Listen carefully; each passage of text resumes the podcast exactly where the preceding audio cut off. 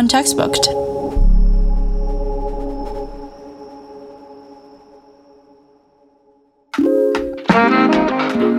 You're listening to Untextbooked. This is a history podcast for the future that gives young people like us agency and voice in our education. I'm your host, Gabe Hostin. I'm Sydne Clarke, and I'm a producer for this season. Follow Untextbooked on Apple, Spotify, or wherever you listen so you never miss an episode. This week, I want to learn more about the history of spoken word poetry and uncover as to why poetry, spoken word specifically, seems to be thrown to the sidelines in the realm of literature. Tamara has never listened to hip hop. Our guide today is Dr. Joshua Bennett. Never danced to the rhythm of raindrops or fallen asleep to a chorus of chirping crickets. She has been deaf for as long as I've been alive. And ever since the day I first turned five, my father has said, Joshua, nothing is wrong with Tamara. God just makes some people different.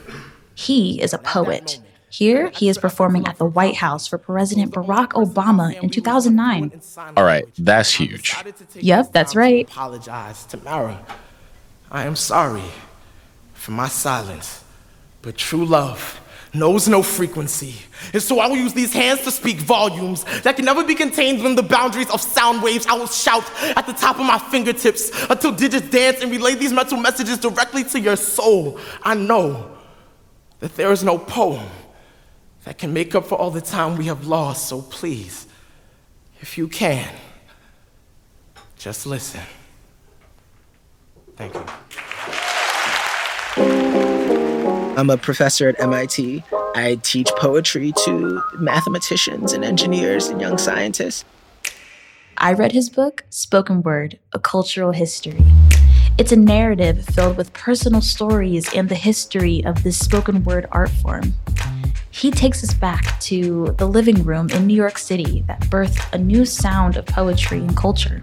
It was a Nuyorican movement. Nuyorican. Is that a New York but Puerto Rican movement? Yup. That's sick. Nuyorican? What? I'm a Nuyorican. Represent. What? The writers in this book were coming from all sorts of situations. They were formerly incarcerated, you know, they were black feminist playwrights. They were Shakespeare studies scholars. They were, you know, activists. And there, there were people who were thinking quite deeply about what it meant to be able to transform the social order. And they really believed that poetry could be part of that. Pedro Pietri, Tato Laviera, right? The one and only Lin Manuel Miranda. William Carlos Williams, Sandra Marie Esteves, and Saul Williams, the Saul Williams from the movie Slam. All of these poets can credit their literary origins back to one place a living room in the 1970s. What was going down in this living room? Well, let me tell you.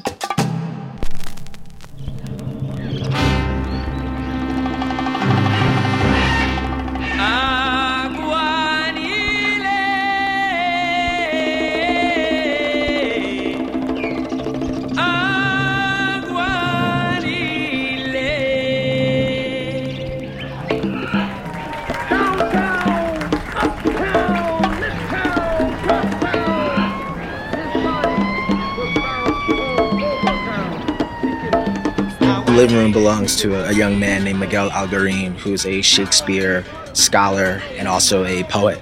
Miguel Algarin has a mustache, and his mouth is always wide open, as if he's in the middle of a hearty laugh.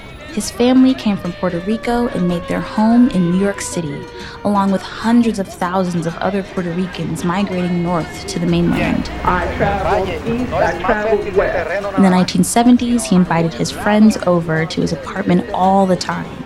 I just imagine poetry flowing, music playing, lively discussions about what it means to be Puerto Rican living in New York City. His friends would be having such a great time. They just crashed in his living room night after night. Man, sounds like fun. Right?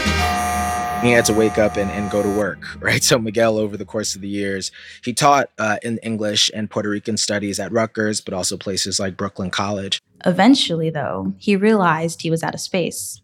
So, in the 80s, he and his friends started a cafe, not far from the original living room in the Lower East Side of New York City. How did this small gathering in a living room turn into almost undoubtedly, you know, to my mind, one of the most vibrant poetry scenes in the history of the, the modern world, right? Like the New Nuyorican is the most prominent spoken word venue on earth, right? How did it become that emerging from this kind of living room scene? And part of the answer is that really brilliant people from all walks of life gathered there and helped create this thing called a New Nuyorican sound and a New Nuyorican scene. So this is an actual place? We could go there right now? Yep. It's now called the Nuyorican Poets Cafe. They host open mic nights, music jams, block parties. It's a cultural hub. Now, of course, Puerto Rican New Yorkers or Nuyorican have a vibrant, vivid culture. But I gotta ask, what makes Nuyorican poetry so distinctive? Well, there are a plethora of reasons, but I'll let Miguel Algarin speak for himself. This is from an essay he published in 1975.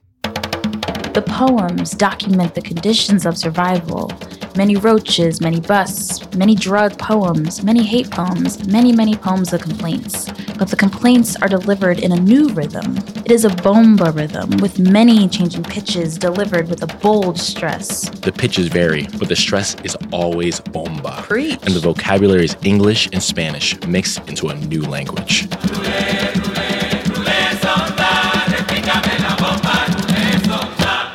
Professor Bennett was able to talk to many of the poets who helped create this iconic cafe. He also spoke to poets who came up through the literary world of the cafe. One of those icons is the Saul Williams.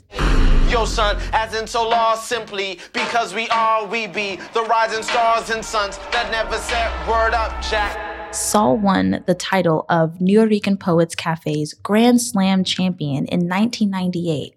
I wanted to talk to Professor Bennett about these two incredible poets, Miguel Algarin and Saul Williams. Saul Williams changed my life. I met Saul as a teenage poet at Brave New Voices. Um, the year I was on the Philly team that won it, you know, the year before we were filmed for that HBO documentary, Saul was there. And his encouragement meant the world to me as a 18 year old, I just thought this guy is the greatest poet on earth. like just seeing what he was able to do. Yeah, he's one of the good ones. Yeah, just seeing him in front of a microphone, I just thought, yeah, this guy has got it. And he also had this thing, which I still really admire in so many of my my peers, you know, in in the field, um, and our ancestors too, people who are able to take a multiplicity of traditions and bring them together. This is also what I love about Nikki Giovanni, Sonia Sanchez, Amiri Baraka, people who clearly have studied Black preaching, Black music, have studied Black poetry, and they're able to fuse those traditions into their performance. Again, so that someone who maybe is only familiar with one of those things has a place at the table. You know, like there's something for you to latch onto. Let's say you're just a hip hop head, right? And you throw on Saul. That'll still vibe with you, right? Let's say you're someone who grew up in a certain black preaching tradition, right? Saul is still vibing. Yep. Let's say you're someone who grew up on Walt Whitman. And we be beating infinity over sacred hums, spinning funk like myrrh until Jesus comes. And Jesus comes every time we drum. And the moon drips blood and eclipses the sun. And out of darkness comes a. And out of darkness comes a and out of darkness comes a.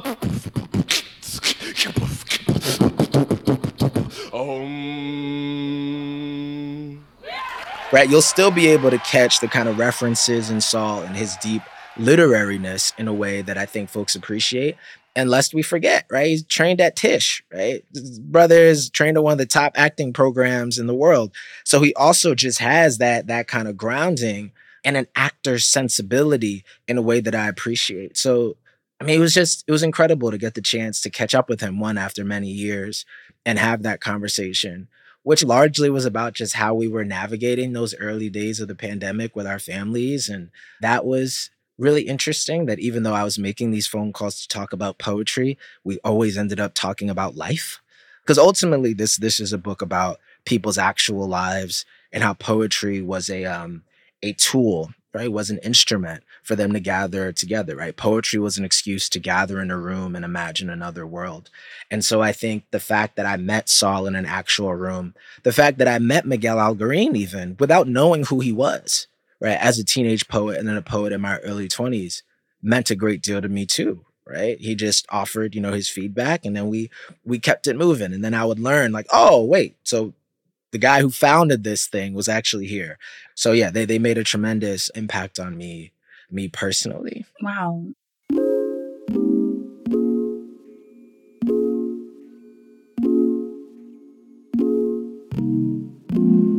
Spoken Word, A Cultural History is a deeply personal book.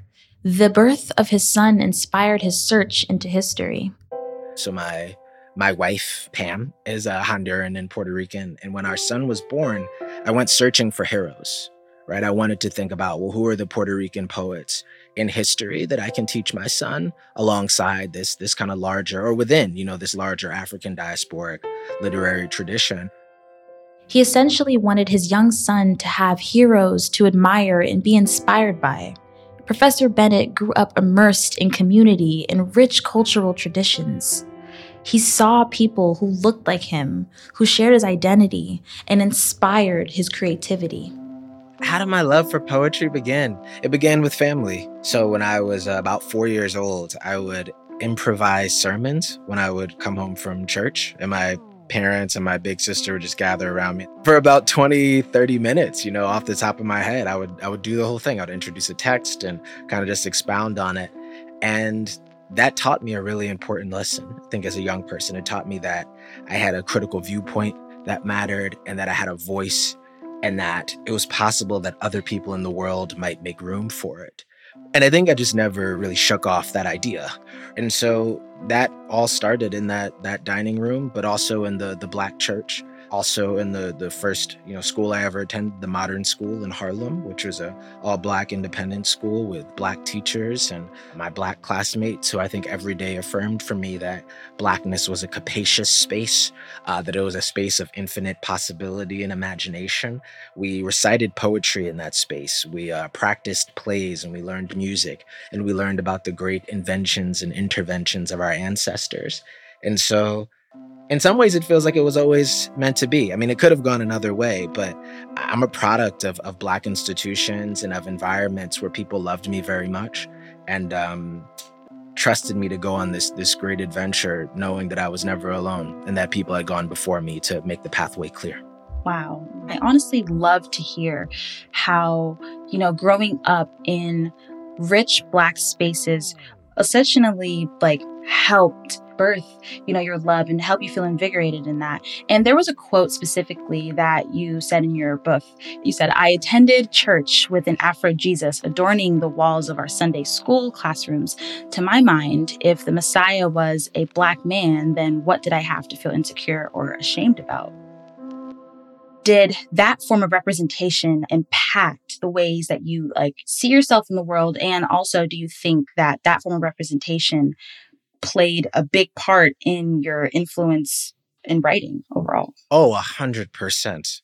Like that started at quite a young age where blackness was ordinary, right? It was extraordinary too. Like in that passage that you pulled, it was also cosmic, right? The idea was that, you know, if we were part of God and God had made us, then yeah, then blackness was a part of God too. This is a revolutionary idea, I think, to give a, a little kid because it just sets your standard for the rest of your life.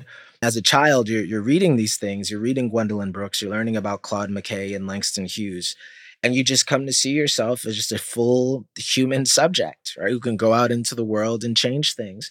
And you understand that your imagination is a bountiful place, and that even when you're mistreated, it's not because there's a deeper truth to that mistreatment. You're not mistreated because you deserve it right? You're mistreated because people have a fundamental misunderstanding of your human dignity and of your beauty and of your complexity. And so that absolutely shaped the way I write everything. It's just so clear, even just from what you're saying, that representation is so important and it can go so far and have such an enormous impact on children of color's lives.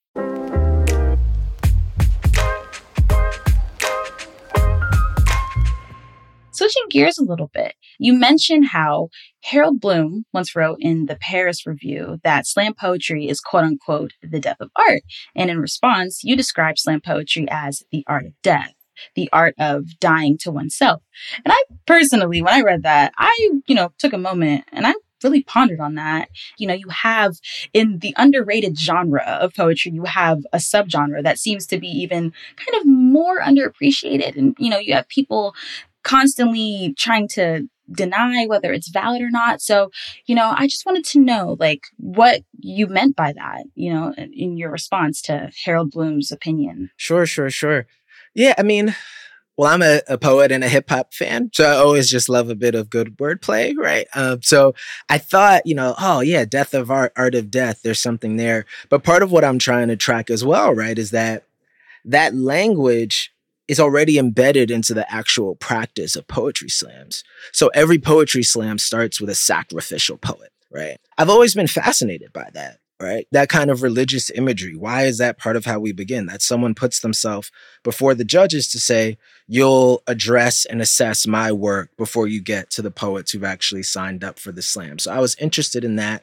I was also interested in the fact that um kind of units of a poetry slam, you know, or individual events are called bouts. Right. So if you go to a national poetry slam, a bout will be between four teams from the same city. I thought that was interesting. The fact that it's called a slam, right? which uh, you know Marc Smith says that well he said once that that uh, a poetry slam was based on the grand slam and not a wrestling move though I you know that's a point of contention for me in the book is that I actually think if you trace it right to these uh, sort of Taos poetry heavyweight boxing matches there actually is a longer lineage of thinking about the relationship between this um, kind of lexicon of of violence and the thing that we do on stage.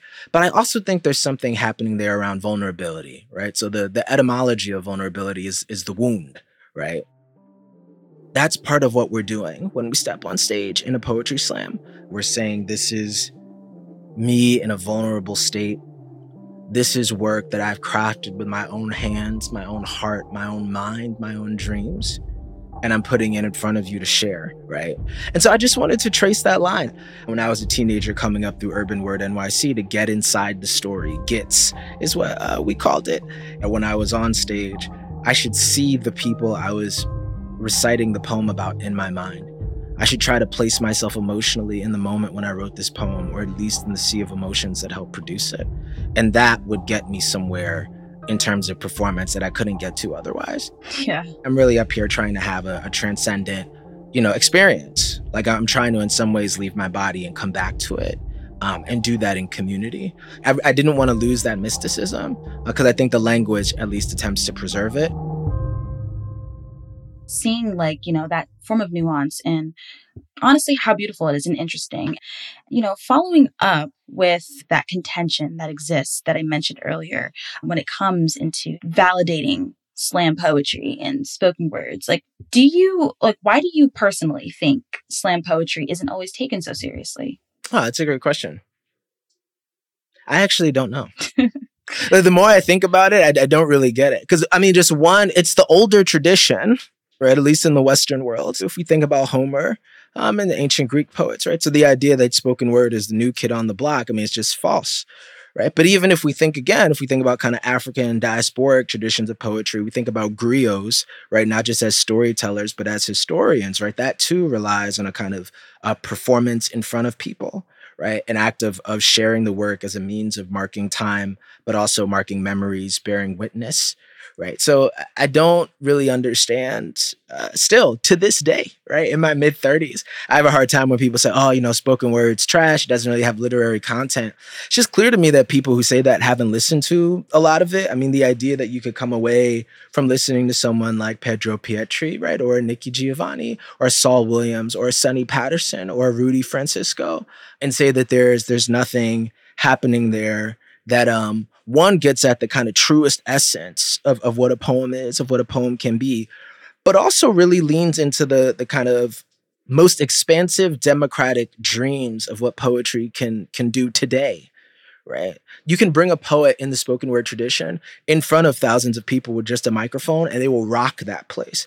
I've seen it. Oh yeah. I've been a part of moments like that. Like the, that's the biggest crowd i've ever performed in front of was 3000 people at a chautauqua right and it was an incredible moment right but i've seen other people I've, I have from, from multiple friends who rocked madison square garden for instance right i performed at msg with a group of teenage poets when i was 17 years old right and we did our thing right? And I've seen so many poets over the years at Brave New Voices, at CUPSI, get up there in front of very large crowds and move people to tears, right? Create memories that I, that many people, you know, hold their entire lives, lines that people get tattooed on them. Okay, so when people get up there and, and talk about how much they hate poetry, they say poetry is dead, it's ridiculous. Poetry is very much alive. Agreed. And, it, and it's alive in these, you know, historically marginalized communities, you know, and in the spaces that they create, right? Why do we recite poetry when people get married, when people die, right? When new children come into the world, right? Why do we write poems about that? Why do we recite poetry about that? In part because they're moments that move us beyond the words that might be readily available to us, right? So we have to return to a much longer history of human feeling, right? Of people saying, right now, I'm experiencing something that has taken me beyond myself, right? Look at this new life, right? That we're creating together. Look at this new human being, right? Look at these human beings.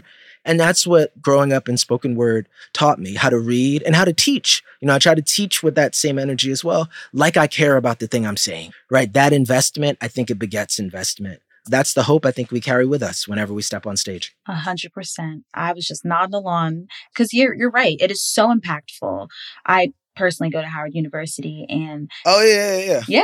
You know, go to Sankofa and have sat and listened to so many spoken words and they've been so good. Like I can't even like describe like just the energy, the vibe, the feeling. Like we're all just engrossed in the moment. Like it's truly an art form. I think not everyone can be like an effective, like a really effective spoken word artist.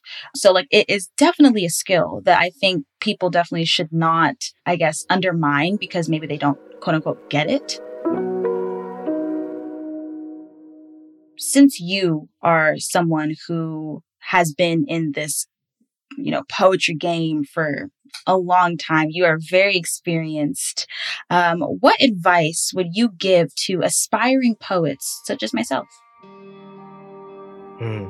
Read everything, listen to everything, listen to yourself, even in moments of creation. Like, let yourself flow freely in the moment of, of inspiration, right? Inspiration. Inspiration is breathing right? And as long as you're living, you're breathing. So allow yourself to take inspiration from everything the box fan in the corner, uh, a book you read five years ago, a piece of art hanging in a museum, a conversation with an old friend. Let the the everyday beauty all around you become the materials of your work. And I'd also I also would say have grace for yourself. You know, I think I was really hard on myself as a young poet. And a lot of my friends as younger poets were super hard on ourselves. And I don't think we believe that joy was a kind of proper way into the writing right? We thought that we could only write from a place of, a, of righteous indignation or sadness right? We could only write our most traumatic stories. And i think especially as i've gotten older i've just really thought man i would love to write a poem about sunflowers today or about apples. When you write from a place of joy you open up room right for that joy to spread right for that joy to take flight and for your joy to connect with other people's joy and couldn't we all use a little bit more joy in our lives right? So that, that's advice i would give to young writers too. You know don't be afraid to turn to joy as a source of inspiration. Wow thank you. And i think that is definitely some advice that i will be taking to heart. And i'm sure a lot of young writers like myself can relate to a lot of the things that you're saying. So that was very valuable. Thank you so much. Thank you Joshua Bennett is a professor at MIT. His nonfiction debut is called Spoken Word A Cultural History. You must read this book. He's written other books of poetry and criticisms. He's frequently published in The New Yorker, The Atlantic, The New York Times, The Paris Review, and many others. So, Sydne, you're also a poet. What'd you learn from this conversation? Well, I truly learned so much from this conversation. But one of the most important takeaways I gathered is that there is so much rich cultural history that lies at the foundation of spoken word poetry. While it may be unconventional, spoken word poetry is an art form that represents the joys, sorrows, and complexities of the people. You know, art, poetry, literature isn't meant to be contained in a box, saying, "Oh, this this isn't in the box. This is what it needs to be." You're missing the whole point. All right? Art is something that makes you feel something. Art is meant to be free. And that way we all experience more and learn more. Couldn't have said it better myself. Period. Yes. Yes, we got we got to present at the Nuyorican uh, Poet Cafe together. Oh, 100%. That's what's got to happen. That's all for this episode of Untextbook. I'm producer Sydne Clarke. and I'm Gabe Hostin. Follow Untextbooked wherever you listen so you never miss an episode. If you like the show, write us a review. We'd love to know what you think of Untextbooked. Learn more about the podcast at untextbooked.com. You can sign up for emails and become a member for added perks.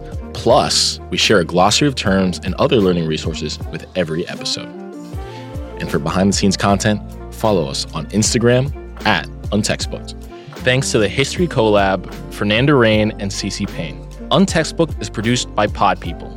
Rachel King, Amy Machado, Danielle Roth, Hannah Pedersen, Michael Aquino, and Shay Woditz.